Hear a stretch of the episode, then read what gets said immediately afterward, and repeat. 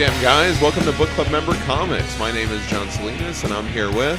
Aubrey Lovelace. Danielle. And I'm Ross Radke. Hey, it's Hey, Ross it's Radke. We finally got you on the show, Ross. We did. Awesome. I'm doing good. It's been, you know, it's a chaotic time of year, but Yes, it is that. I wish it was over. We're ready for it to be over, but enough about that because we're all getting together. It's the holidays. It's We're so- friendship. and Ross, you have been working so hard. You know, have, yeah. We've uh, not only on your like actual job job, but also everything that you're doing for Milagro. Milag- Yeah. Milagro All the- and all the cards that you're drawing, Oh all the amazing God, cards. dude, I- yes, yeah. those card sets are. Oh man, those things are yeah, amazing. I, I don't know what's wrong with me. It's like I was gonna just take a month off to like just not have extra projects on my plate, and I'm like, you know what? I'm gonna just take a bunch of commissions, just knock a whole bunch of I'm just gonna commissions out sabotage myself and uh, Yep. okay. You've been doing so many cool things, Ross. It's so great to finally get you on the show. Yeah. Thank you for making time. Yes. we know that you're busy. Really cool. If this is one of your first episodes, you know this is our book club podcast. We're reading comics, we're talking to all of our friends. And now Danielle's going to tell you all about it. No, I'm not. Ben Decker is going to tell you about it. Hey, you damn guys, it's Benny Decker here, uh, book club member, to tell you about the Book Club Members podcast. Oh my goodness, it's so cool. So here's the deal. There's gonna be all kinds of crazy stuff to read. It could be, uh, it could be from Marvel. It could be one of the X-Men thingies. It could be, uh, it could be Baltimore with, uh, Wes Matthijs. Oh my goodness. It could be, uh, uh, uh, Harrow County with Mark Tweedale. He could be on there. That's so good. Uh, I, I, there could be Invincible. Thanks, Aubrey. Now I need to go out and buy all of the Invincibles. You're Thanks. welcome. I needed to spend more money. And there we go. But there's so many things to choose from. They could be reading anything. Maybe, maybe a Chinese food menu. Who knows? But listen up. Grab your floppies, grab your trades, your omnis. You can read it online. Whatever you do, do it legally, though, darlings. And uh, have fun because it's about friendship and book clubs and all that. So there you go. Back to you, John. Adorable. Oh, Just yes. big dad energy. Fucking awesome. Yes, awesome. Thank you so much. I appreciate that. Well, that was fun. How about that? Yeah, ben Decker, was great. everyone. Yes, Book club member. Ben- Book yeah. club member. Ben Decker's the one who commissioned the um, Ninja Turtles card set I'm working on right now. Okay. yes. Right. Very Friendship. cool. Excellent. It's a Friendship. small world. Yeah. Beautiful. Love Thanks it. for supporting Ross, Yes, Ben. absolutely. He said, "Hey, you damn guys! I figured I'd give Danielle a week off. Thank you for that. For the Appreciate that. podcast. I'm loving the variety of the new show, and of course, the friendship. Keep up the great work. Aw, Thank you thank so you. much. Thank you. That was a lot of fun. I specifically appreciate that. Yes. So yeah. And that's the first one for the new podcast. Oh yes. Anytime you want to do that, anybody listening to this, please do. we might be hearing from Ben soon again. Oh, okay. Yes, right on. yes, Yes, I'll let you know. Let's do it. All right, and now we're going to go on to our listener feedback. Listener, feedback. All right. You read a story, we talk about it. You hey damn guys us, and it's a book club. Get out, trades and fly. We gotta hate you damn guys from Hayden Orr. Hayden Orr. Book club member. That's right. Yeah, he said, "Great episode, you damn guys, and great job, Danielle, on taking the reins on this one re- regarding our X Men episode." Nice. That was a lot of fun. He said, Uh. "I have to admit, I'm not always the biggest fan of Emma Frost, but your enthusiasm for the her in this series was a little contagious." Honestly, all the characters present are so elevated when being written by Grant Morrison It's that it's hard not to enjoy them. Yeah, and Quitely as well. I mean, they they make a good team. They do. even when it's a character as horrible as Cassandra Nova. I have to say that Morrison's writing is so good that even when it's paired with an artist that I'm not exactly a super fan of, I can still get pulled into the story. Luckily, though, the amazing writing is paired with equally amazing art here. Mm. Frank Hell yeah. Quitely is one of those artists who can capture quiet and detailed character moments and convey genuine feelings through images, but he also has a mastery of insane kinetic action. Mm. His action scenes give such a cinematic feeling, and I can picture the fight between Nova and the X Men like it was on a fucking IMAX screen. Nice. Yeah. Nice. this series is so great. I have a question though. If you guys could pick a dream team of writer and artist for an X Men series, other than Morrison and Quitely, of ah, Aw, course, Can't use them. who would you pick? My pick would be Rick Remender and Daniel Warren Johnson. Okay. All right. I loved what Remender did with Uncanny Avengers and his X Force run. And Johnson, I mean, come on, you could put that guy on any book and get some mind boggling art. That's a good question. What do you think? Do you have an answer for that, Ross? What do you think? Who's your I X Men mean- dream team? I, I love seeing writer artists. So Daniel Warren Johnson writing for himself. Yeah. I would love to see. Ooh, yeah. You know, Kind of like what he did on Yeah. Beta Ray Bill. Did you read that? I haven't read that one yet. No, Ah, it's good. But yeah, he's doing both. I have. I've read everything else he's he's done though. Oh, nice. Nice. That's a hard one because, like, I guess, like, you know, people I think about who would be fun to see write, um, like Jonathan Hickman. Oh, wait, he's already doing it. Uh, Right, right. Robert, Robert Kirkman. I okay, so Robert Kirkman did a run on Ultimate X Men, uh, Yeah. you know, the spin-off comic, and he got kicked off like right towards them, like when he started to get his stride and all that. And he was he seemed to have a real grasp of like an X Men story. I like to see him actually take on and do a full proper X Men story Okay, from beginning to end, nice. kind of like the way Jonathan Hickman's doing. But Robert Kirkman's not going to work for Marvel anymore. Right, right. And as for the art, fucking fucking James Harren would Yeah. be amazing. Yeah. Oh, yeah, there you go. Or Yeah. We're going to talk uh, about James Harren today. if we're talking about real dream team, fucking Jim Lee doing the art. Jeez. Again, he's got to go back. Bring him back. Oh, Bring it back. hell yeah. They'll they'll find him in a cabin in the mountains. He's like, And they'll "No, be no, like, they'll be I like, thought no, I no, was no, done no, with no, the no. They, X-Men." come in there and they're like, you're a hard man to find. He's like, not hard enough, apparently. That kind of thing. you got to bring him back in for one more job. You But I know, mean, that, you know- that sort of a deal. I mean, if we're talking like Dream Team, well, that sounds something. I'd It's have like to think 12, about it. 12 issues. I'd, Yeah. have to, I'd have to think about that. I don't know. Yeah, that's a good idea. Yeah. I've th- nobody's ever asked that question, but everybody's always asked the question of who's your dream X Men team? Yeah. Like who would you right, put on your but like who- who's who's Yeah. on your actually roster making and all the that? book?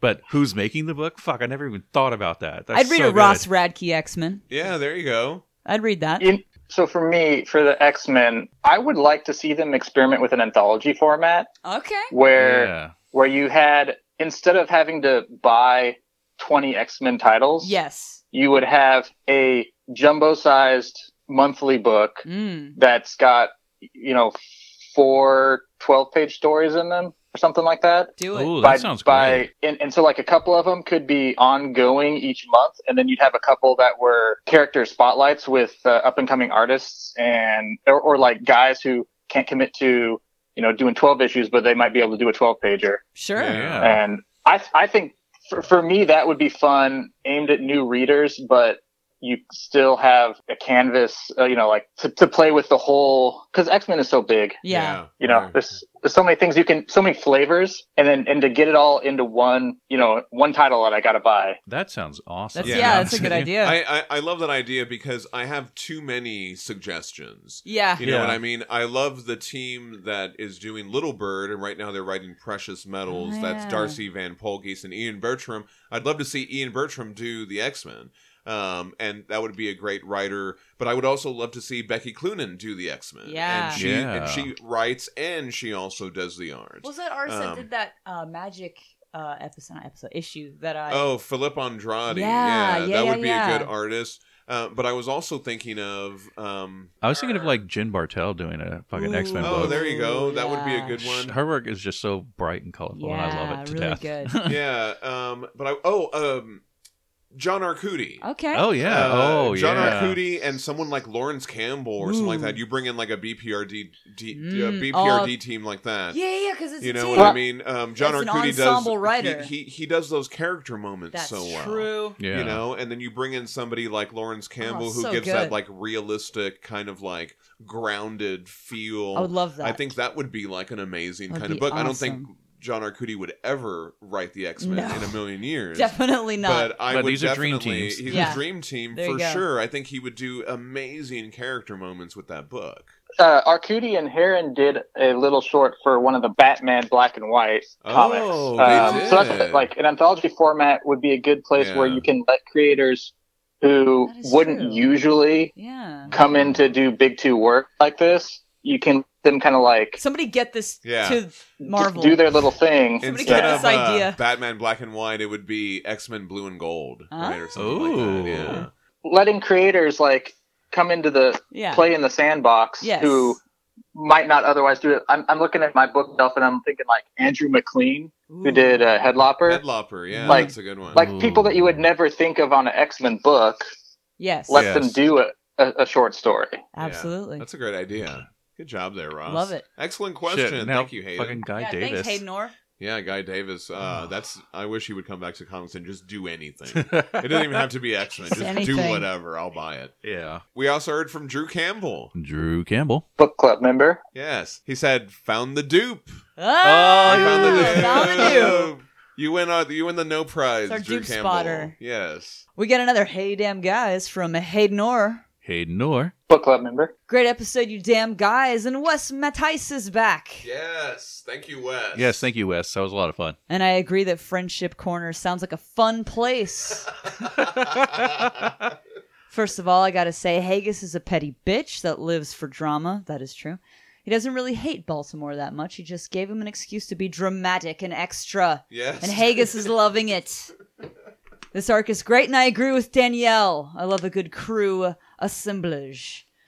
Also, that fellow is not just a Hitler, he's the Hitler. Well, the Outerverse version of him, at least. The Oh. series and the other Outerverse books really get into the alternate history trope, and I love it.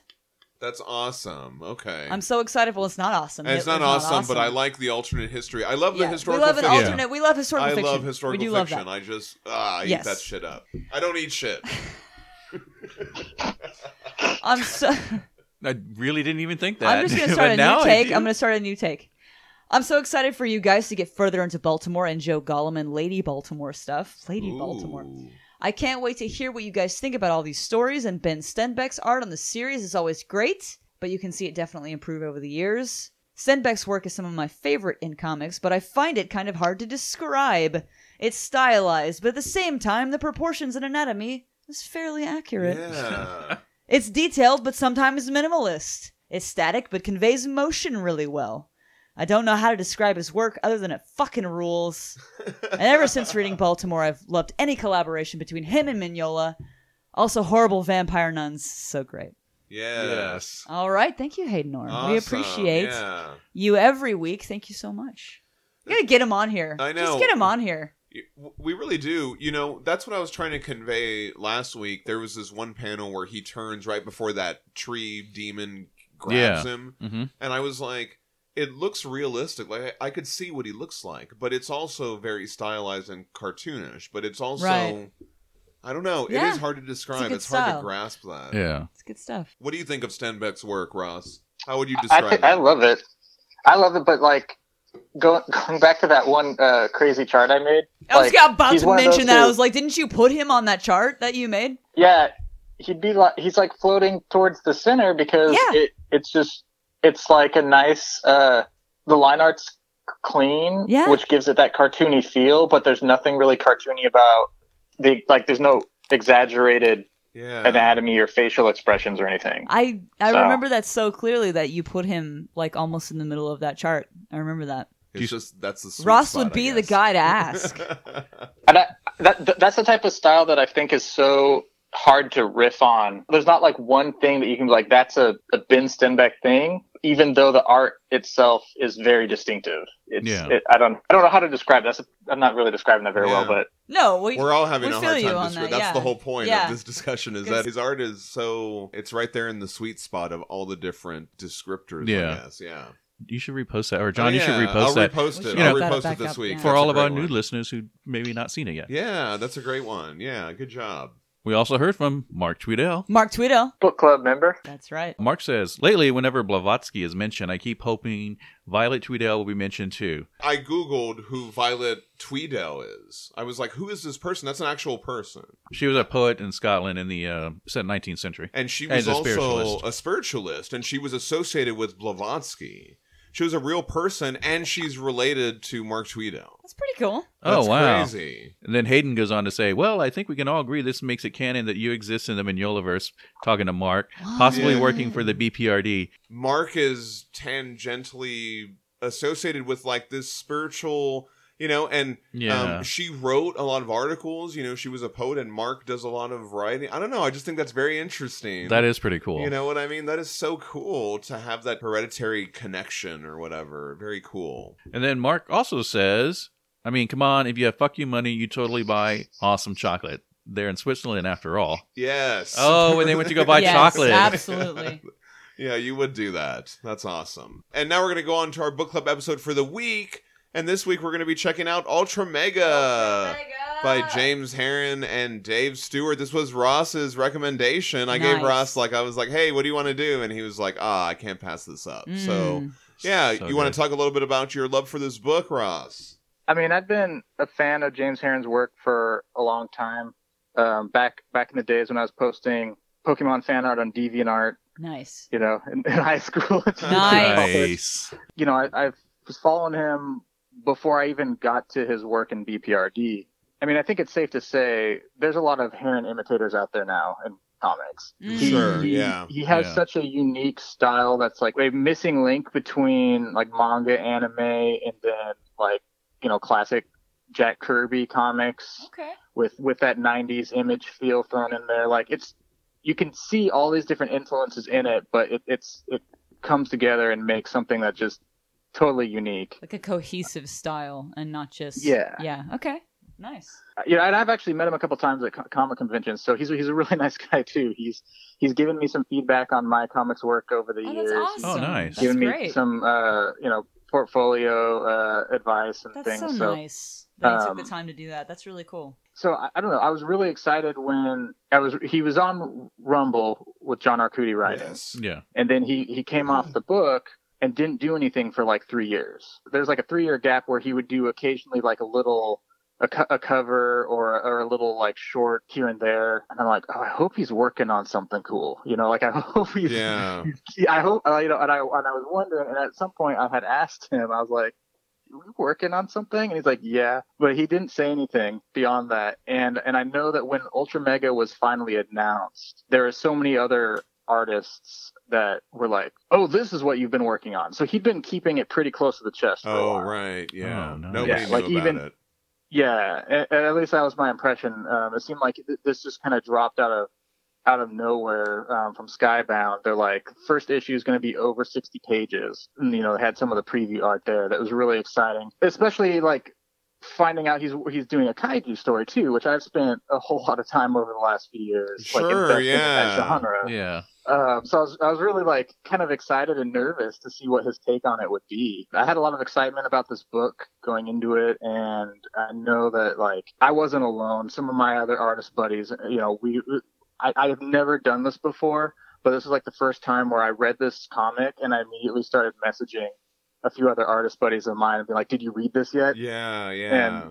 and you know, kind of start going back and forth on it. Um, and I didn't know what to expect from his writing because we, you know, we've seen his art. oh yeah, um, this and I- is his first like he's doing it all, right? yeah, yeah. And I, you know, I didn't come into it with a lot of expectations. Like I didn't, as long as it wasn't terrible, right? As long as it wasn't obnoxiously stupid or something. Like the, the writing wasn't wasn't that important. I mean, I shouldn't say it wasn't important, but it was like I just wanted him to lean into his wacky Yeah. you know stuff he wanted to draw and that's ex- and is exactly what this book is it's just him leaning into all the kind of wacky stuff that first attracted me to his work back when i was just following him on deviantart and just I've, I've sent you that link, John, of, of like I, I recommend any, anyone who's a fan of his work go go look up his old DeviantArt page and scroll all the way back to the beginning and look at some of the bizarre like Kirby esque Okay. cosmic weirdness and and like Cool. uh, Spider-Man Venom fan art that's kind of more in a manga style, like just all this wacky stuff that um, I mean, you can tell even 10 years ago he was pretty much fully formed as an artist with his uh, a unique take and, and, Yeah. and style. It's really cool. Yeah, some of the stuff that you sent me was amazing, and there was some stuff that kind of alluded to some of the ideas that are in this book. Um, Yeah, which I yeah, thought was found really some old- interesting. Some old portfolio pages that he did that kind of had uh, starts out similar to his book with people in a diner, and then one guy turns into a big goopy eyeball monster. Yeah. Yeah, I was definitely excited for this book. I, I immediately called my local comic book store and put it on my pull list. I was like, yes, I'm, I want this book. Thanks, I, Bedrock. yes, I had an idea that it would sell out. So I was just like, once people see this, everyone's going to be buying it. So, and that is what happened. Right off the bat, the cover, the the Ultra Mega. I mean, it's pretty on the nose that this is going to be some sort of riffing on on Ultraman, Oh yeah. the uh, classic. Uh, and I'm probably going to mispronounce this Tokusatsu, which basically just means like special effects movies and TV shows Sure. in Japan. Yeah. You know, Power Rangers, Kamen Rider, Ultraman, those are all tokusatsu, but um, that, that's that's a broader genre than just giant monsters and robots. Once Yeah. you introduce the giant monsters, then then it's the uh, daikaiju genre. Oh, Um, okay. Yeah, so so daikaiju means giant strange beast. Kaiju is strange beast. And so yeah, when I was working on Stomped, I uh, which is the kaiju comic that I put together and last year I'm still working on. Yes. Um, yes. so Shout good. out, Yes. I like I started binge watching as many giant monster movies as I could. Nice. I watched all like I think there's like 30 Godzilla movies now, and That's so uh, awesome. like a dozen Gamera films and Mothra, Rodan, and I just started watching actually the uh, the original Ultraman series too, um, and and none of that has anything to do with this book. Uh, the, the this book like kind of despite using that some of that visual vocabulary is definitely putting its own spin on the genre. Oh yeah. It's interesting seeing that this like totally fresh take. Um, so the, the first page, you it starts with a black panel, says it's here, a virus, a plague, and you get this weird cafe that in the background already you see these little robots and this weird uh like it's not the Starbucks logo, it's kind of It's got to have a play on the Starbucks logo. There. Yeah. yeah, but he's got but it's got like an eyeball on top. Um, oh which- yeah.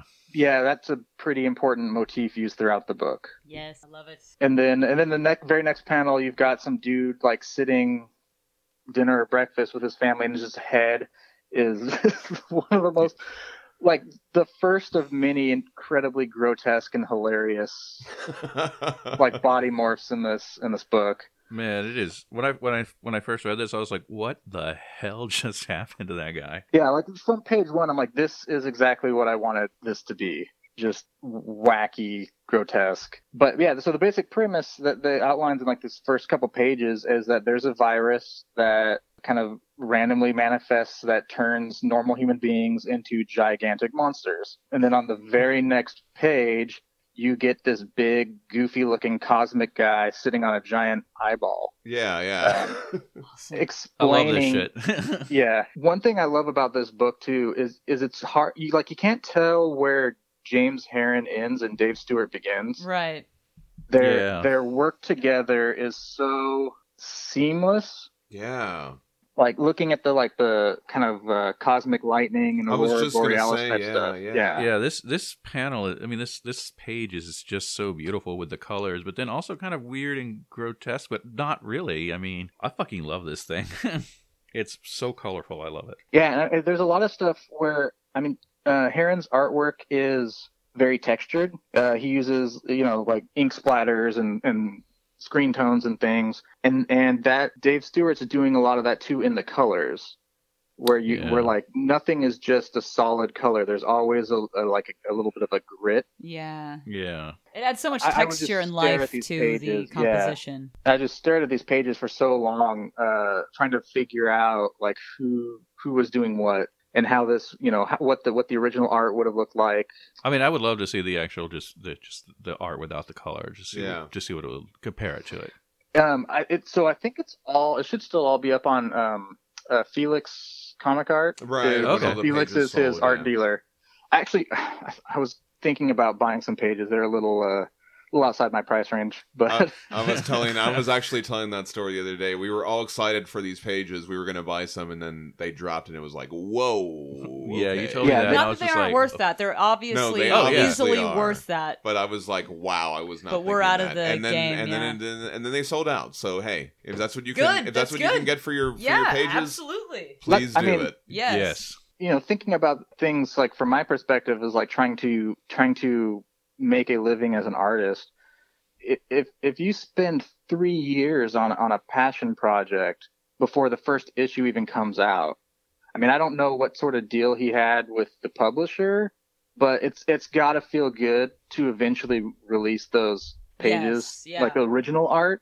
And there's your three years of salary right It's there. It's something to celebrate for sure. It's something to really, you know, the fact that we still value art and Mhm. artists to that degree. I'm glad that somebody with that kind of money is is doing that because you know Oh yeah. that's good. I, I think that some of the issues like sold outright. Like I think they released a couple issues. issues. Yeah, like Okay. a full issue got bought by one. By one Collector. person. Yeah. Oh wow. Yeah. And those are 45 page issues. The rest of the issues. Yeah. Okay. Good. Yeah, it's good. All right. It's good to know there's still people who who value um, the Yes. people like Harren who are actually putting ink on paper. Not not that there, there's you know I work digitally. There's nothing wrong with digital, but there's just a little bit of a Sure. Yeah. a, a different level of, of like dedication and craft that goes to that. You know, you, you can't take as many shortcuts. However, people who are uh, commissioning digital artists, that's great. Thank you for doing that. We love that. So this guy so- is he's this is like the Green Lantern moment, right, or something like that, or He sticks this crystal into this dude's chest. Uh, An eyeball dude's wearing like sweatpants, has a has a mustache, He's like, all right, and a, okay. kind of like a mullet going on. Sure. Yeah. and wakes up on the couch. There's a TV dinner on the table. He uh, He's got his wife rabbit is on that sleeping in the TV. bedroom. oh, also like the um, newspaper on the table's got the classifieds open, so this guy doesn't even have a job. Yeah. Right. So then we find out that he was a, a not a you know a boxer who wasn't that great. Did some janitorial work and then got replaced by these little robot guys. Boopy boop. I like that. I like the Yeah. little sign up top too that says "We can do it for you." Yep. oh Yep. yeah. There's a lot of little details like that. Babe care and the robot's Yeah. taking care of a baby. Yeah, yeah. I was like, it's kind of this weird with the virus angle and the robots taking over.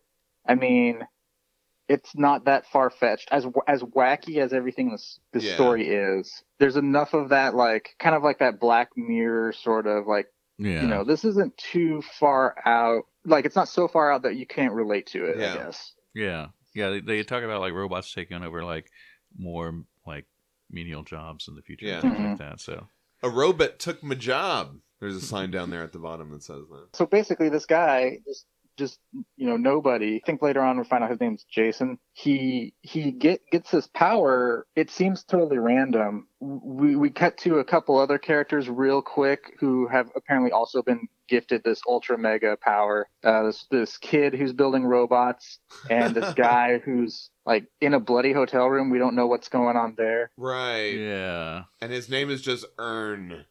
Yeah.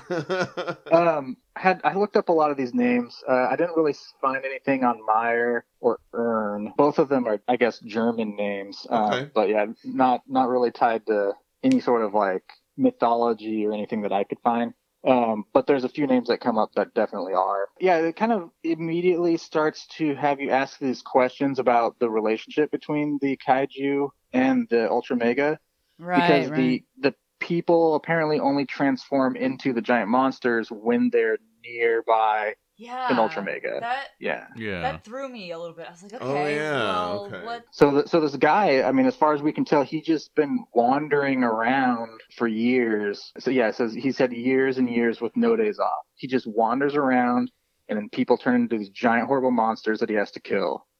And and the, immediately the question that I have in my mind is why doesn't this guy just stay at home? Yeah. Like- Sure, yeah. Yeah. You know, away like, from if he's not- Yeah, if he's not out there looking for these things, would they just be normal people going about their normal lives? You know, most likely, but it seems like he's thinking the the idea like um, if these monsters keep coming, I have to go defeat them. He hasn't figured out that they only pop up when he's there. Yeah. Okay. He- yeah, so that he's makes been me sent on a quest. That makes me think that this quest master guy that gave him the abilities or whatever is he working for the virus? Because that seems like just Right. don't have anyone who has the ability to make people turn into horrible, gross monsters. That that's bad. If they're not around, they don't happen. So is he giving them the virus? Right, I don't yeah. understand that. That's that doesn't make sense.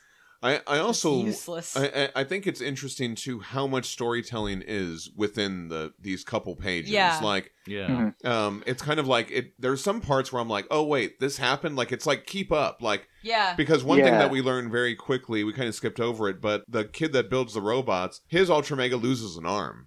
Oh yeah. Mhm. in the in a in a battle or something like that. So then they, but also with this guy and you know his whole story, it's just a lot of it is you're just picking this up through the art, and it doesn't really, I don't know, it kind of hits you over the head sometimes. You're like, wait, wow, okay, yeah, this is happening. You know what I mean? yeah, there's definitely stuff that like that gets picked up on a reread um, because because the pacing of this book again being like 60 pages it's like the length of three normal single issues there's a lot of world building crammed into the first few pages and then a lot of world building kind of crammed into the end and then the the middle is just these big extended action Yeah. set pieces Yeah. So, and this is a part where it kind of like the the transformation is immediate. I mean, they re- they see each other. He sees the woman. There's the two panels where they're kind of like transitioning, and then you just like, yeah, Yeah. the Mhm. giant The- splash. I mean, the lettering ch- uh, changes from black to red oh, When- Yeah. I love Yeah, it's kind of signaling that That's transition. Very subtle. which lettering was uh, by Rus Wooton, uh, by the way. I don't know if we said that, but Oh, okay. uh, Yes, yeah, the other you. other collaborator in here. So after those really like exposition-y, really densely packed five pages, then you open up on a massive two-page spread uh, of the Ultra Mega grabbing onto the head of this big creature bursting out of the supermarket. Yeah, Yeah. I love big- that. That is yeah. so cool. I mean, it's already like it's mid action. You know, what I mean, it's just uh, it's tremendous. it, it does. It gives it that sense that it's so fast. It's like you he's starting his face has transformed on the page prior, and then and then they're just exploding out of the building. Right? Yeah. And I like all the Um, detail in the uh, destruction of the the rubble and the cars and everything, but Yeah. it's a lot, but it's not overwhelming. Yeah, and and and again you have uh so this Ultra Mega design is so similar to Ultraman. Yeah. I mean, Oh, yeah. it's it's not even trying to like hide that. You know, it's just a big, tall blue guy with a with like a horn on his head and big glowy eyes. Again, having having just like recently started watching the original Ultraman series, you've got these two guys in rubber costumes who are just like wrestling each other, knocking over knocking over like these toy set Like cities Yeah. with with like a backdrop. It's just fun, you know, kid stuff. And you're not really thinking about, oh, what about all those people in that building that that guy just stepped on, yeah. you know? Or what about? And there's little bits of violence too. So Ultraman might, you know, rip off a monster's arm or something, and you're not thinking about, oh, that's the blood splatter is going to be like blood drops the size of trucks Right. Oh yeah. Yeah. and and that's definitely you know one of the things that this book shoves in your face is that collateral damage you know it's not we're seeing most of this from the ground level Yeah. Yeah. and ex- and then kind of experiencing just how how awful something like this would actually be you know a genre that is typically considered kid fare you know Yeah. Power Rangers and whatever. And and it's just saying, yeah, but if that really happened, like how terrible would that actually be? So the fight, he grabs the kid, uh, the monster flings him into the air, and he he hands the kid off to some civilians and says, I, I think he's just unconscious. Get to safety now. So like even there, you don't even know if he really even saved that kid or not. Right. Yeah. And then this creature, th- what what looked like the creature's head, glurgs back into this weird pudgy like Little ball guy. It was a guy. thing. He's a guy. Yeah. He's like a little Furby or something. Or I a don't big. know. He's a big Furby. He's a big, ugly Furby thing. Yeah, he's got this big long head. He's got a head on the end of his tongue. He's got multiple rows of teeth. It speaks. It says, "Must make ready for my queen. Little things, eat them, eat them all." So yeah, this thing's rambling on about how he has to devour everything for its queen. It's going to become bloated and beautiful, a vessel of pickled human woe for my queen, and they show it Okay. like what it's imagining becoming this just big, huge Yeah. container of you know digesting bodies. Gross, but also at the same time has goals. Yeah. Admirable. Yeah, Admirable. th- these the kaiju in this, and we get a little bit of taste in this issue, but it's developed a lot more in in future issues. They're they're all like little aspirational guys. Like they all have you know these plans and yeah. these goals of you know eating people and being bigger. They're all just growing kaiju, and they just need to eat more. Yeah, they're just little kids. Like they they got to eat all of their all their food so they can grow big and be strong like their like their mommy. It kind of has that weird kind of feel to it. yeah. So so they, they fight. It's graphic. They trade blows. Uh, fight for a few pages, and then he he uses a uh, ultra mega beam, which again, Ultraman has a Specium beam where he crosses his arm and shoots out his laser. Oh, okay. um, yeah. So that's kind of a, a classic trope of the of the genre, and just explodes this guy. Well, I like how his uh, his hand is in the creature's mouth, and that's why he does Mhm. the ultra mega beam, and it just.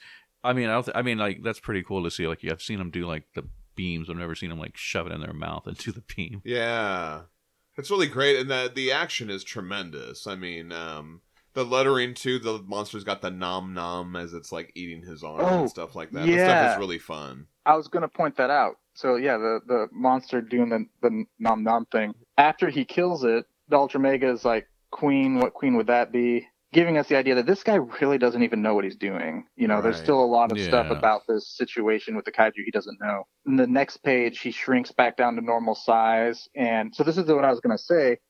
There's a body there, and it looks like the Oh, The you're woman. right. It's You're the woman who. Yeah. transformed. Yeah, so it's almost like that big monster. After all, it, it dissolves. She's there back to normal. Yeah. Yeah. Unless unless that's just meant to be like a casualty. No, I think that's definitely the the woman. Yeah. Yeah. And then you get the close up of this baby going nom nom. Yes. So yeah, I mean they're definitely. I mean that was definitely intentional, trying to link the idea of this this colossal nasty creature is basically just like a hungry baby. yeah. and so we find out that this guy he's got a wife and a kid uh, the kid's name is noah so all right here's where i start getting some of these notes with some of these names um, noah obviously most famous from the bible the uh, book of genesis he's the guy who put together the ark Mm. and saved all the animals from the flood worldwide flood and then his wife's name mariah is a feminine of moriah which is the mountain abraham was going to sacrifice his son isaac. Okay. um, huh. Yeah most of these names that yeah have some sort of biblical thing that that's tied into these you know either surviving or or sacrificing a child Right. and then uh and then the, the main guy jason i mean the main main thing with jason i could find was just jason and the argonauts which is just you know yeah. a classic Greek myth. So he's talking to his wife on the phone, and she says she's watching the news, and like, so this this panel down at the bottom, it's like it doesn't even draw that much attention to itself, except for their dialogue is like, your head is huge. Yeah. When I first like, saw this, I was like, "What's going on with his head?" Yeah, like like it almost looks like it was like he goofed up on the perspective, and Yeah. and and then you like you read the line where the his wife's like, "Is your head okay?" And he's like, "Oh yeah, it'll it'll, it'll pop back into shape." Like no worries. but I I, don't know, like that's so goofy. I but I, I just I just love what that a type of weird thing. little detail about what would happen when Well- you were shrinking back. Yeah. another thing that was like, um, I noticed this one this time around. When you see the guy give him the crystal at the beginning, he's got a big head too. Oh yeah. Yeah. Okay. Yeah. They also have an ultra mega little bobblehead thing on their TV, which is kind of cute. Yeah, yeah. There's a few places like that where you see in the background like the ultra mega are kind of celebrities, I guess, or like they're treated. They're, they've been commodified. Yeah. Yeah. So then we cut to a delivery guy delivering groceries to this lady in a house out. Looks like quite a ways outside the city. Yeah. And you see this like very ominous silhouette of a boy. Very Yeah. creepy little kid. That's not creepy at all. Um, you know something's up immediately because she's her word balloons are black with like white, kind of almost like greenish lettering. She makes some small talk with the delivery guy, and then we see her backside is just like just made up of these like weird maggot maggoty things. Yeah, that is Yeah. such a cool reveal, though. I love stuff like that. You got the lightning and everything, you know, the sound effect. Very cinematic. And and then as a delivery guy, he comments uh comments on how nasty it smells. Yeah. Uh, the next page we see that there's just tons and tons of these grocery bags that are just rotting food and uh, what was supposed to be the, the boy just crumbles apart into these nasty worm things and like reassimilate back into the mom's body and Whoa. then you, yeah then you have something like kind of like moaning mother oh, yeah, coming from the basement What is, uh, so what's the point of the groceries? I thought, like, okay, maybe if they No. kill the delivery guy, but, like, why are they ordering groceries and then just throwing them there? Is that for, like, the maggots or something? Or. oh, it could be. yeah or like just to like all of this. keep up appearances of, of I don't know. I don't know why you would do Interesting. that. Yeah. oh well, I mean, if it's if it is like food rotting and the maggots come, and then maybe it's a way to kind of sustain and feed herself or get new Yeah. maggots to become Okay. a part of it. Yeah.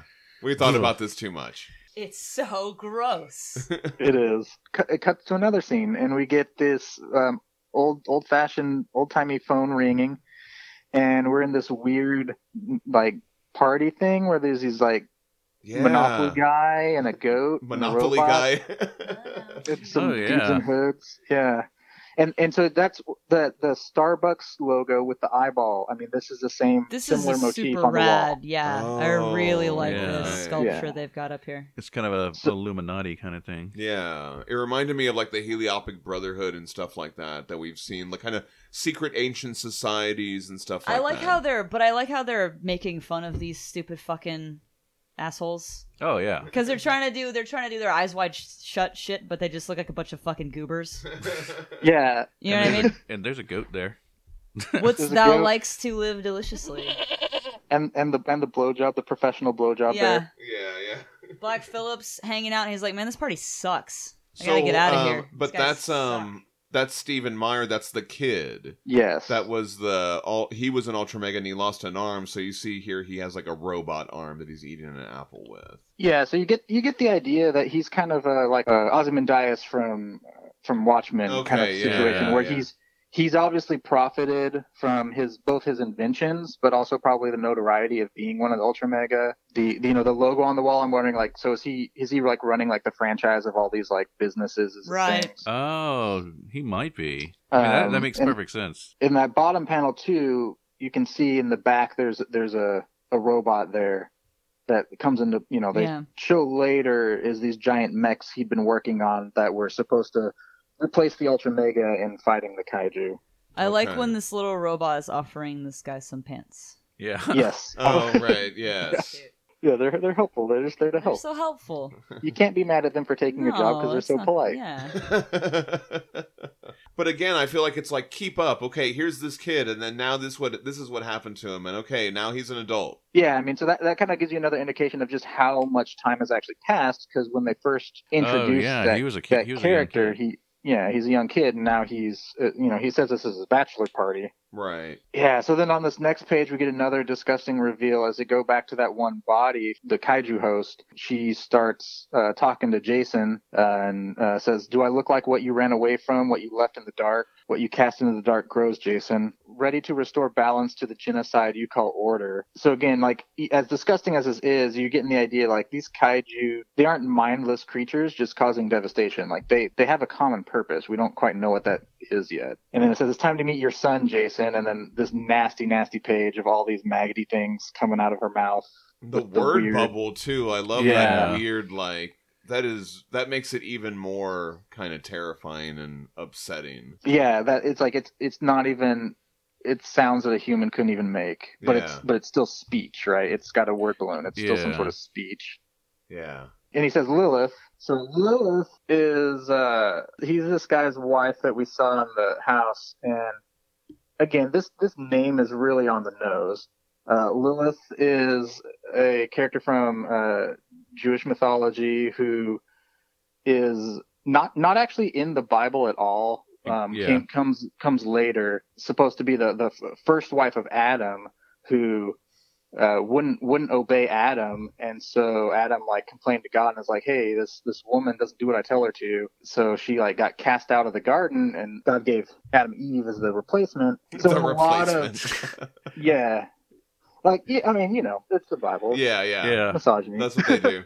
Uh, and, uh, but she's supposed to be like the mother of demons. There's lots of different interpretations and, okay. Right. and Okay. Yeah, Yeah. sometimes she's the mother of vampires. Yeah. So the name Lilith that appears in the book of Isaiah is is just a word that the translators like basically they just didn't know what it was. And and so like now now translations will just call it an owl, but back when like the King James Bible came out, they would just like transliterate the words if they didn't really know what they were. So that's where we get like Leviathan and Behemoth. Those are just words that they didn't Oh, really yeah. know what they were supposed to be, so they just left them as that word. Hmm. Well, Um, in, in Judaic mythology, she's she comes up and she's she appears in various things Yeah. and whatever. Again, I don't know if this was intentional or not, um, but um, the creator of Ultraman, Eiji Tsuburaya, I could be wrong. I, I remember hearing like he was actually Christian, and so he incorporated, or he at least was interested in Christian like symbolism because he incorporated a lot of that into the original Ultraman show, which was later than if you've ever seen um, uh, Neon Genesis Evangelion. yes. The reason why there's so much Christian imagery in that Yeah. was because he was referencing Ultraman. Yeah. So it like it was like two things removed, Removed, where it was just like uh Stan Lee or Jack Kirby or someone Sure. putting ninjas or samurai in their thing. They don't really like have a deep connection to that Sure. Yeah. culture. They just like, oh, that just looks cool, Yeah, right? Exactly. Yeah. Exactly. So, totally. so for us, yeah, so for us, it's like a tired cliche, but it's kind of like it's coming circular through these Japanese shows where they're just like, it just, just looks cool, right? This guy was built to a cross. What's that all about? You know? and Completely. That's so Yeah, metal, so- dude. yeah. yeah, exactly. Like they, they're not, they're not. It's so Reading into embedded into same society that we don't think twice Yeah. about yeah, it. yeah, Yeah. Yeah. That's that's interesting. Jason knows that this this Lilith is is up to something. He runs off. We cut back to the basement, and she goes.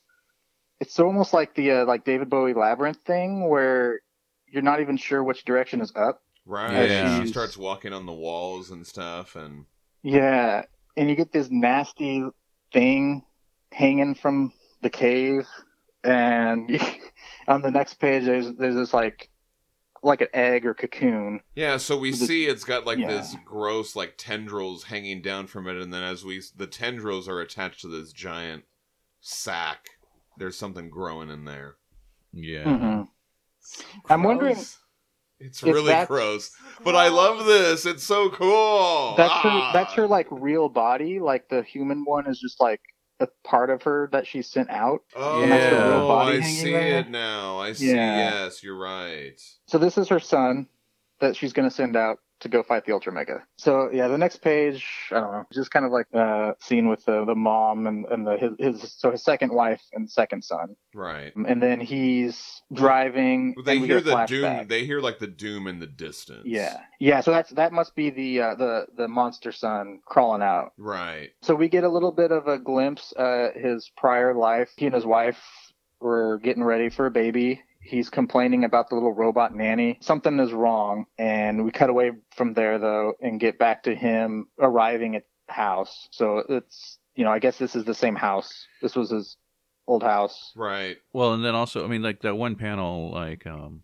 is like similar to that lady in the grocery store. So you know, like, Yeah. that's when she turns. Yeah, yeah. Yeah, Yeah. yeah, yep, yeah. It's a oh visual. yeah, good one, Aubrey. Yeah, it's it's it's making that um so you kind of make that connection there, which then they they kind of confirm later. But we start to see something is not right in the city. There's this big crack leading to the city. All the all these rats are coming up out of the sewers. You, we see Ern, Yeah. the guy with the beard. Okay, in the second panel next to him, there's there's like a giant mouse that someone's carrying, like their pet. I thought that Oh, was yeah. kind of funny. Um, there's another part later in the book where you see a person walking a giant rat on the leash. Aw. oh, okay. I want a big baby like yeah, that. absolutely. I have dreams, and I've had so many of these dreams where my birds, my budgies, so they're small, they're the size of like big fat chickens, and they're like puppies, and I hang out with them like they're puppies. Yeah, and I have so many different dreams where they're like that, and it's wild that it's just such a recurring theme. I don't know what that's about. I just, I don't know. I wish anyway, I could hug them. yeah, like exactly. Aw. So that's that's something. Is that something? I Yeah, don't know. it That's is. something.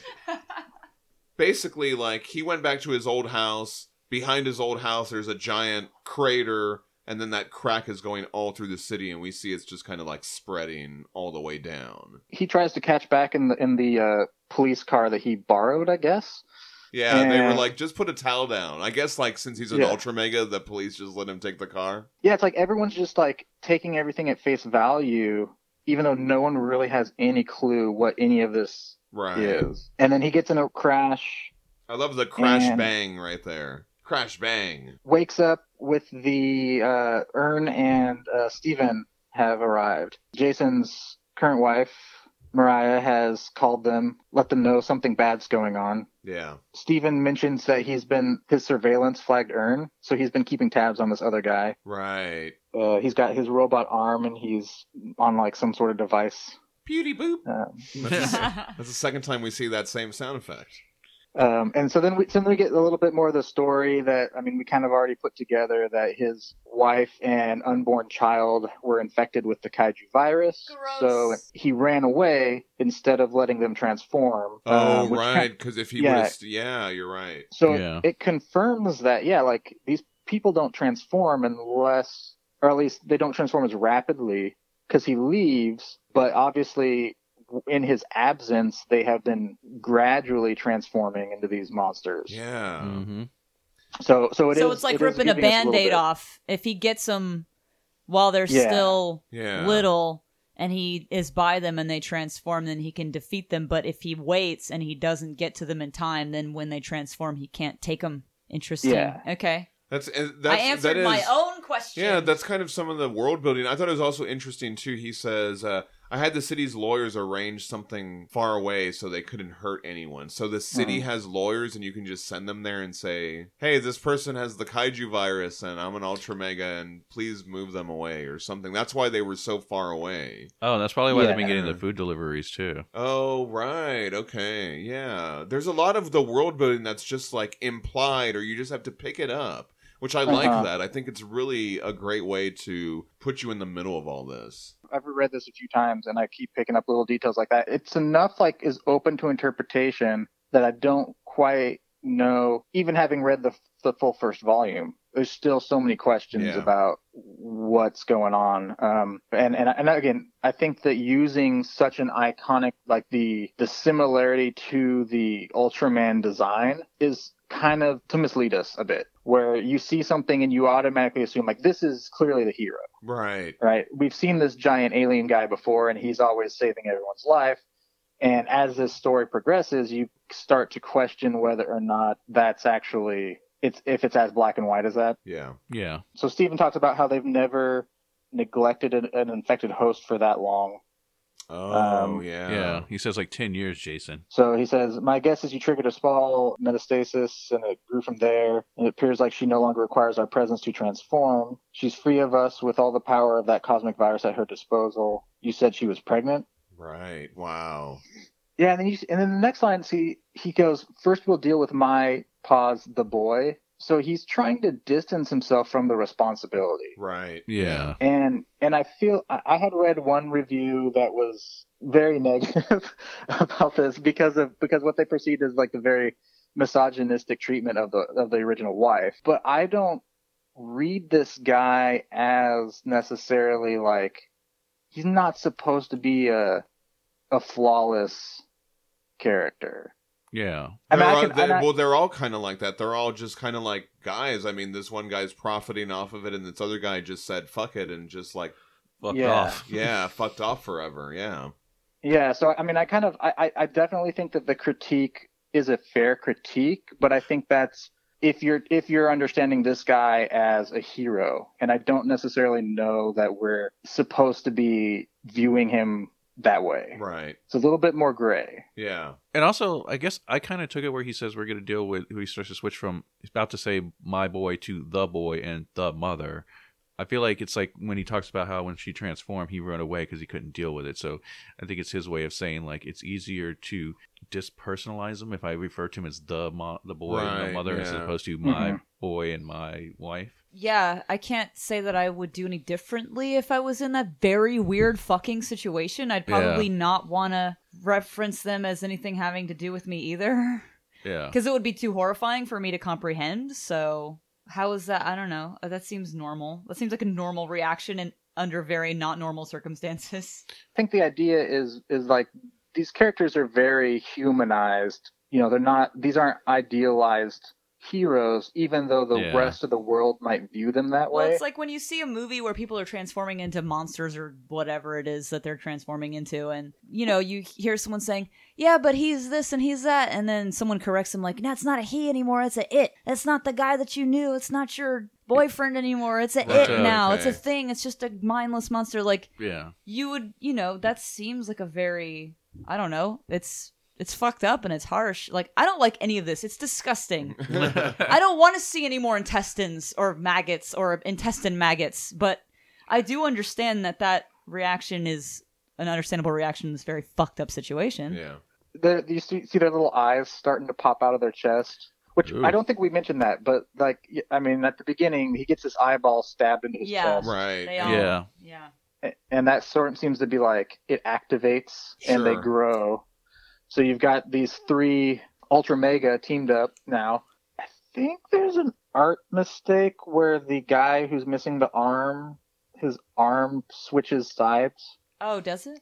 Oh, okay. Maybe we'll have to keep a, we'll have to keep an eye on that. For for now, I didn't notice that. his uh his left uh, or his left hand His is left the one arm- is, is the one His that's left missing. arm was the robot arm. Yeah. Yeah. Well, like if you look at the two panels side by side where they're all posing, and then Mhm. the one with the big fists sticking out, he's got a he's got both arms. 'cause Where it's does the he have two both angles. arms? No, that's one still the other arm. I see one arm. You said you're looking at the uh the issue. I'm looking at the single issue. Maybe Oh, they fixed it for the trade. Maybe they fixed Maybe they fixed it in the trade. It's fixed. because we're Oh, we have a flipped it? different thing. I've got the digital that I'm looking at. Yeah. I'll have, Okay. You'll have to send me. I have to pull my issue out. I Okay, should have done that. this is an interesting mystery. I'll have to send you the screen grab. right. Okay, cool. Interesting. Maybe there was an art mistake. So this giant fist pops up. This arm is Huge. bigger than all three of those guys combined. It's bigger than the buildings right next bigger to than the buildings. Yeah.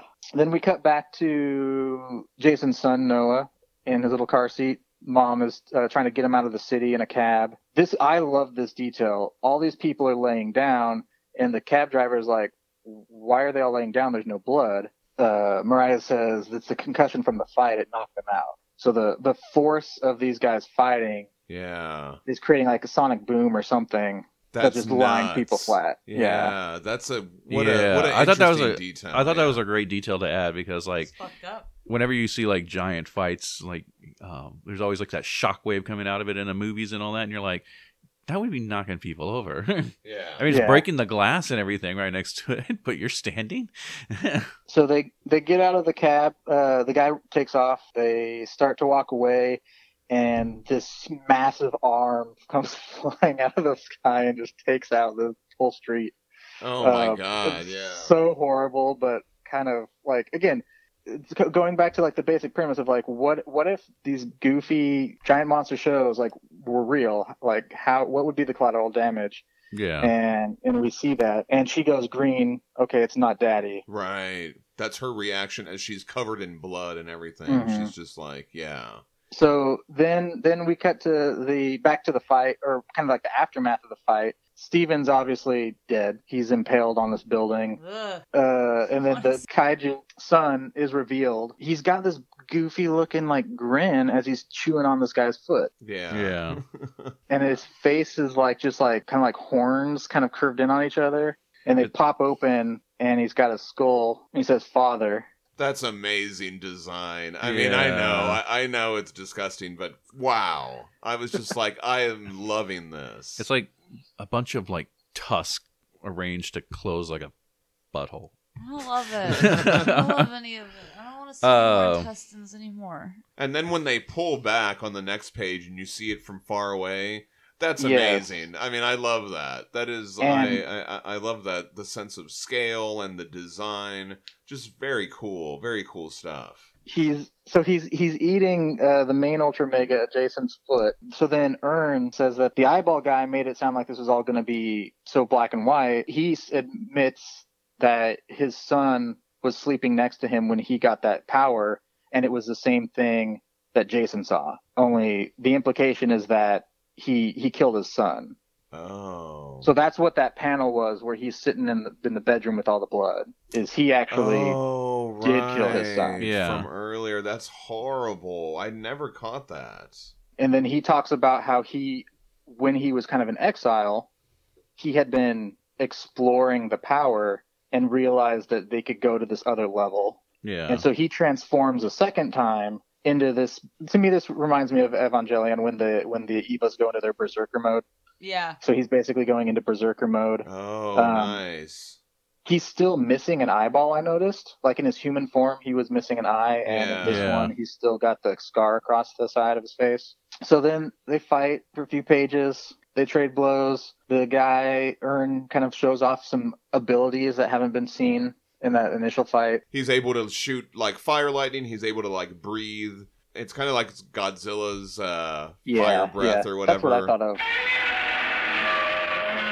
Then he eventually gets sliced in half. I'm cutting. I'm skipping ahead a few pages. Yeah. the kaiju who's trying to decide on a name for himself. And again, this as, as awful as this is, they keep going back to this idea that these kaiju are sort of childlike because he's like, I could be the kaiju prince, or I could be, you know, reckoning, endbringer, judgment. You know, Right, he's yeah. he's trying to give himself a cool. Well, those are Bad guy suggestions name. from his mother, His- apparently, his who dear sweet also mama. equally dorky. Yeah.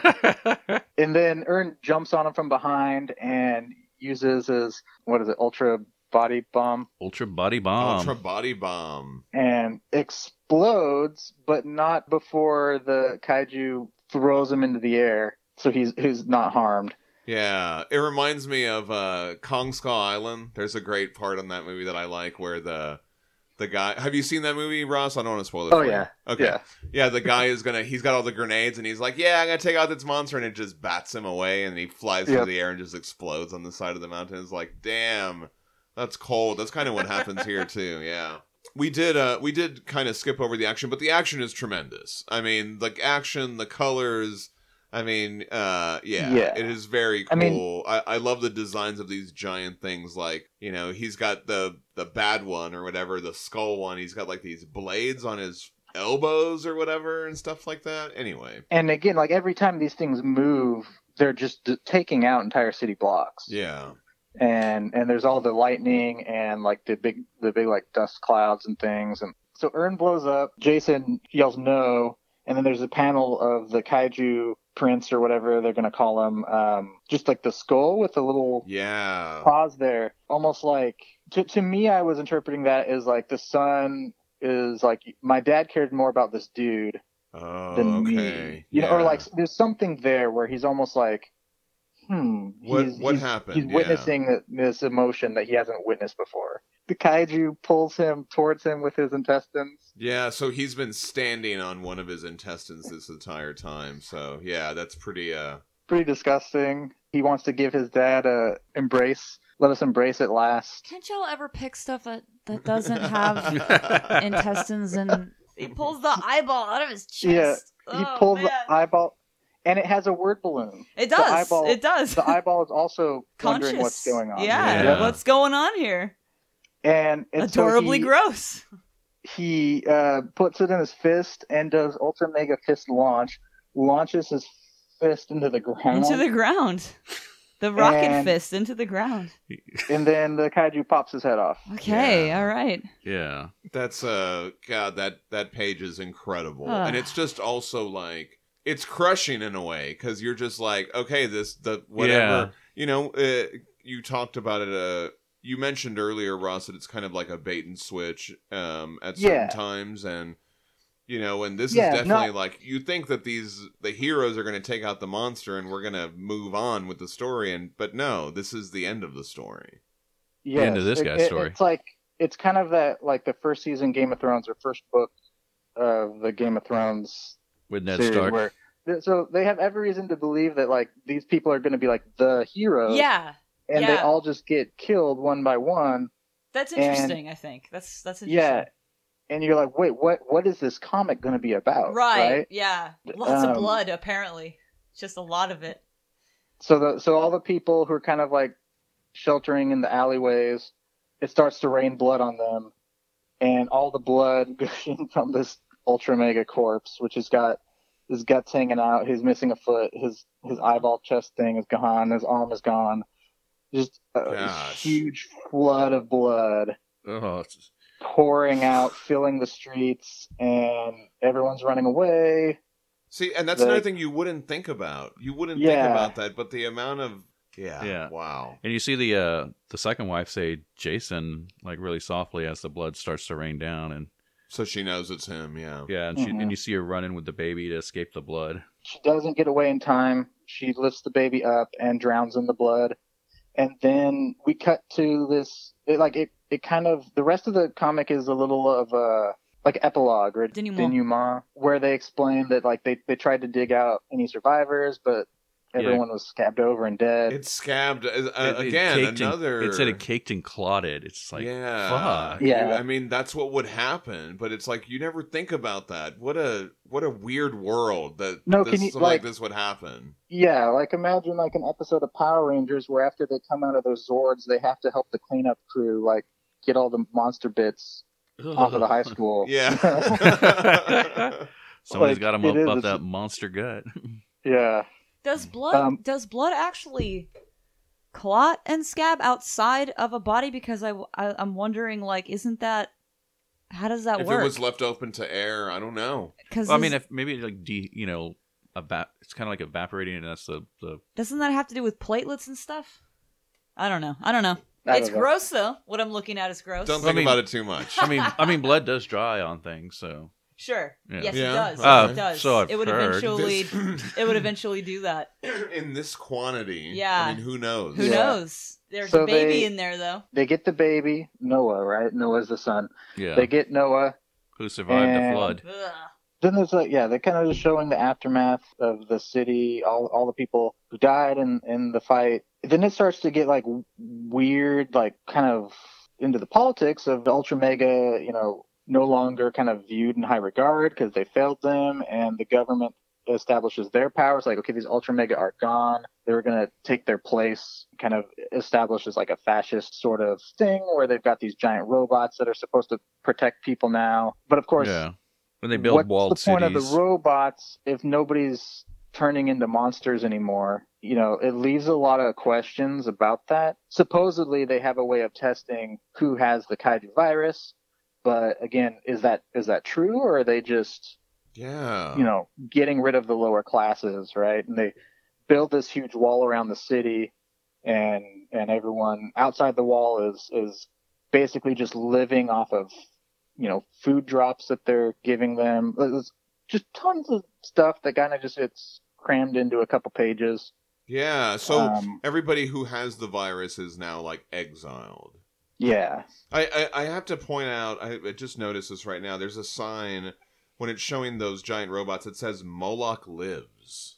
Moloch lives. Isn't that a is that a Watchmen reference? I, Moloch Uh, is a well, Watchmen Moloch is a- character. Yeah. that's like a Mesopotamian demon, Yeah. isn't it? Oh, yeah. okay. Oh, okay. Cool. Yeah, Oh, I, I recognize it from in the chapel of Moloch from the Hellboy story. So I know it's like Yeah. a it, it has reference to that, but it made me think of Watchmen because Okay. I thought one of the villains was supposed to be. Let me Google this here. The Bible Moloch. strongly They- condemns practices associated with Moloch, practices which appear to have included child sacrifice. Mm. I like this robot with its one eye in the center of its face. It reminds me of Shockwave from the G1 Transformers. he does look like that. What is your command, Megatron? Yeah, so so it's kind of like this whole first issue was setting up this more kind of Mad Max kind of status quo. Sure. Yeah. Like like everything whatever society used to be, it's entirely fallen apart at this point. Yeah. The last couple pages they say a year later and here's this little dude who has got an orange jumpsuit on and he's got a hood on, but his eyeballs are the same as the Ultra Mega. Right. Yeah. And He's kind of cosplaying a little bit there. Yeah. Yeah, he's digging through the scrapyard and gets excited because he finds this robot hand and he finds this uh, cube, which is uh, like some sort of power source. And I, I like this bit. A drone flies over and he has an umbrella that's like camouflage, like the trash Yeah. Oh, that he hides under. That's cool. What a nice little That's detail. pretty Yeah. smart. Pretty smart. He grabs the cube, goes down to the sewers, and climbs out somewhere where there's these guys who have. Uh, they call themselves the Kaiju Clan. They have these red hoods on with some like goofy, like Yeah. spiky teeth and Right. eyeballs. Yeah. He pulls out his arm and attaches the robot arm. Okay. Oh Right yeah. on. Yeah. And then he says, uh, "I fight monsters. I stand for humanity. I stand with the Ultra Mega." Right on. He's got And a little that's how it eyeball in the middle of his hoodie. I like that a lot. That's Yeah. cool. Yeah. Oh, he's got the yeah the He, chest dr- he drew an eyeball in his chest like Yeah. he's the guy. And it, and it just ends like that, and we have no idea what's going on. What's Yeah. going on? We don't know. So now the humans are the Ultra Megas and the Kaiju's. You know what I mean? Right. Like there's the Yeah. Kaiju clan, Yeah. and then I stand with Ultra Mega. So it's, it's like a very Batman and a bunch of goofy jokesters Yeah. on the street Yeah, the- situation. The, human beings that are still that survived this big fight have like kind of picked sides of who they think You don't was. see themed gangs. I would love some themed Yeah. clans. You would love to see some of that. Wouldn't you? Some like have some creativity or some inspiration to your horrible little uniforms. We just get like a bunch of, you know, yeah. it's just the same old, same old. Just at least dress it up a little. Get some weird monster masks. I, I I, have to I say, love those Oh. uh, those um, blacklight neon guys in those uh, the Schumacher yeah, Batman movies. right? Oh, They're yeah, great. there. Oh yeah, those They're were great. I'm loving it. Who the hell are you? I'm Batman. One thing that I think is remarkable about this book that I really like is the sound effects. I mentioned it a couple times, but especially in these last Yeah. couple Mm-hmm. Yeah. pages.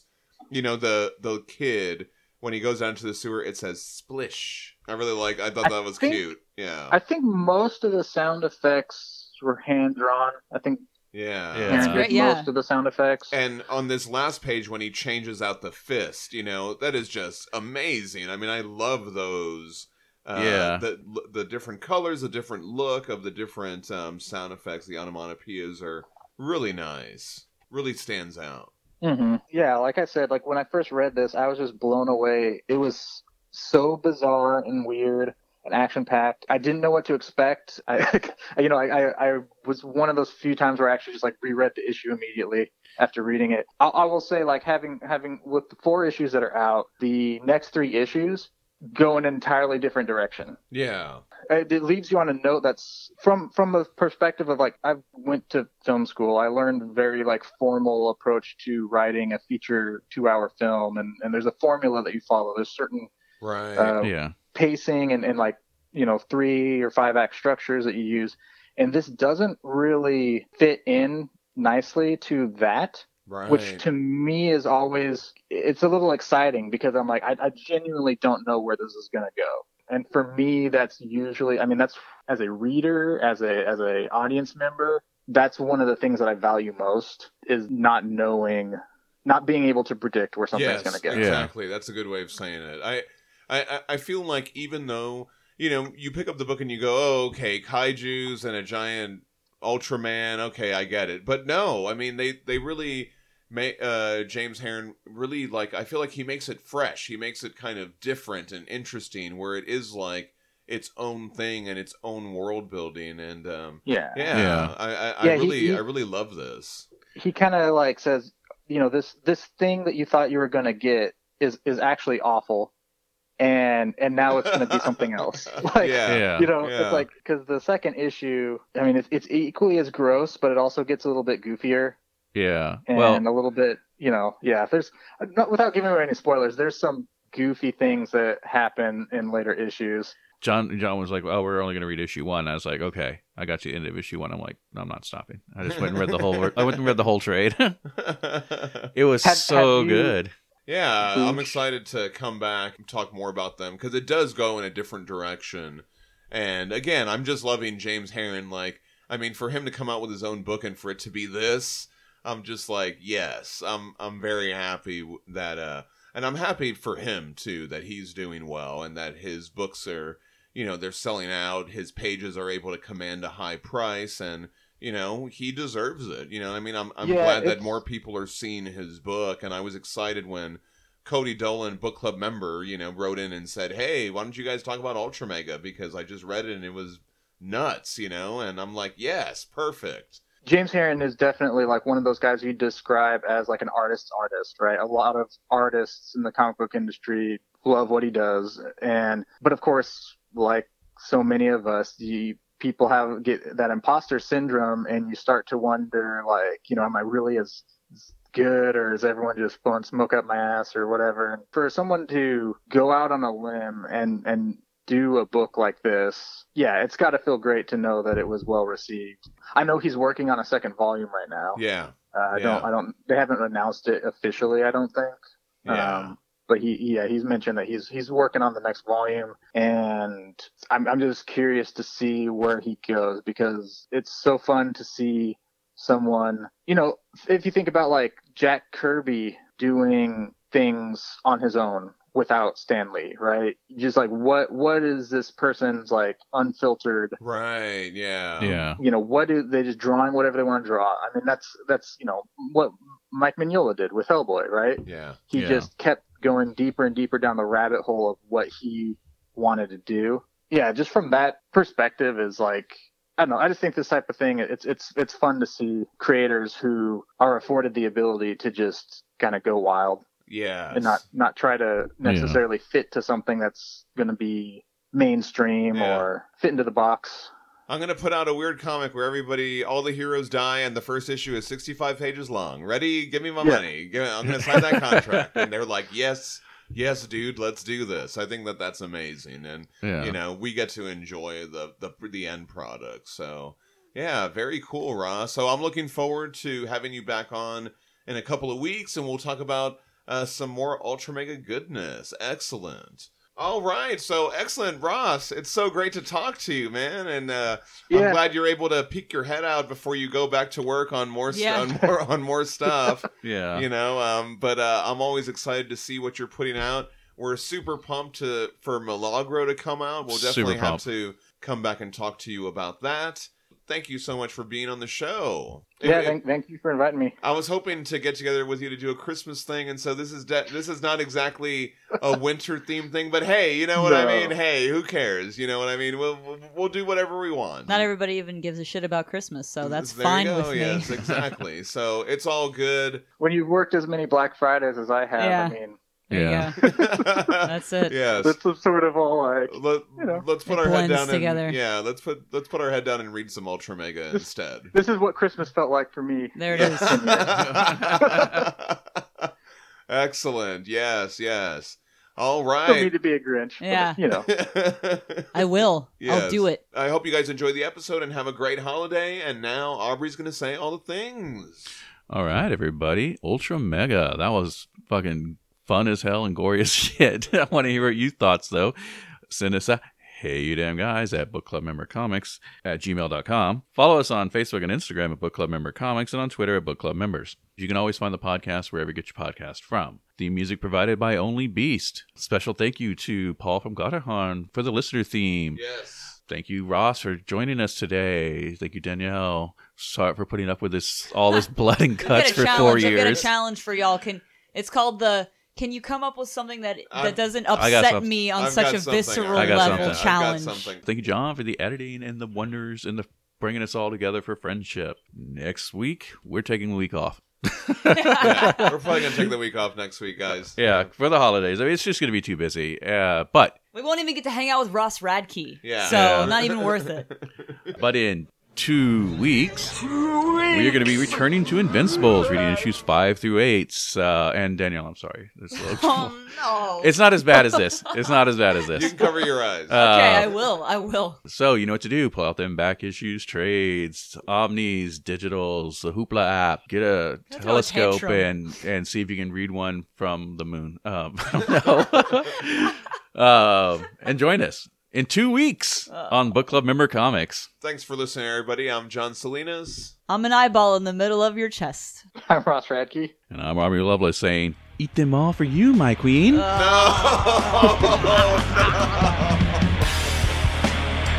No!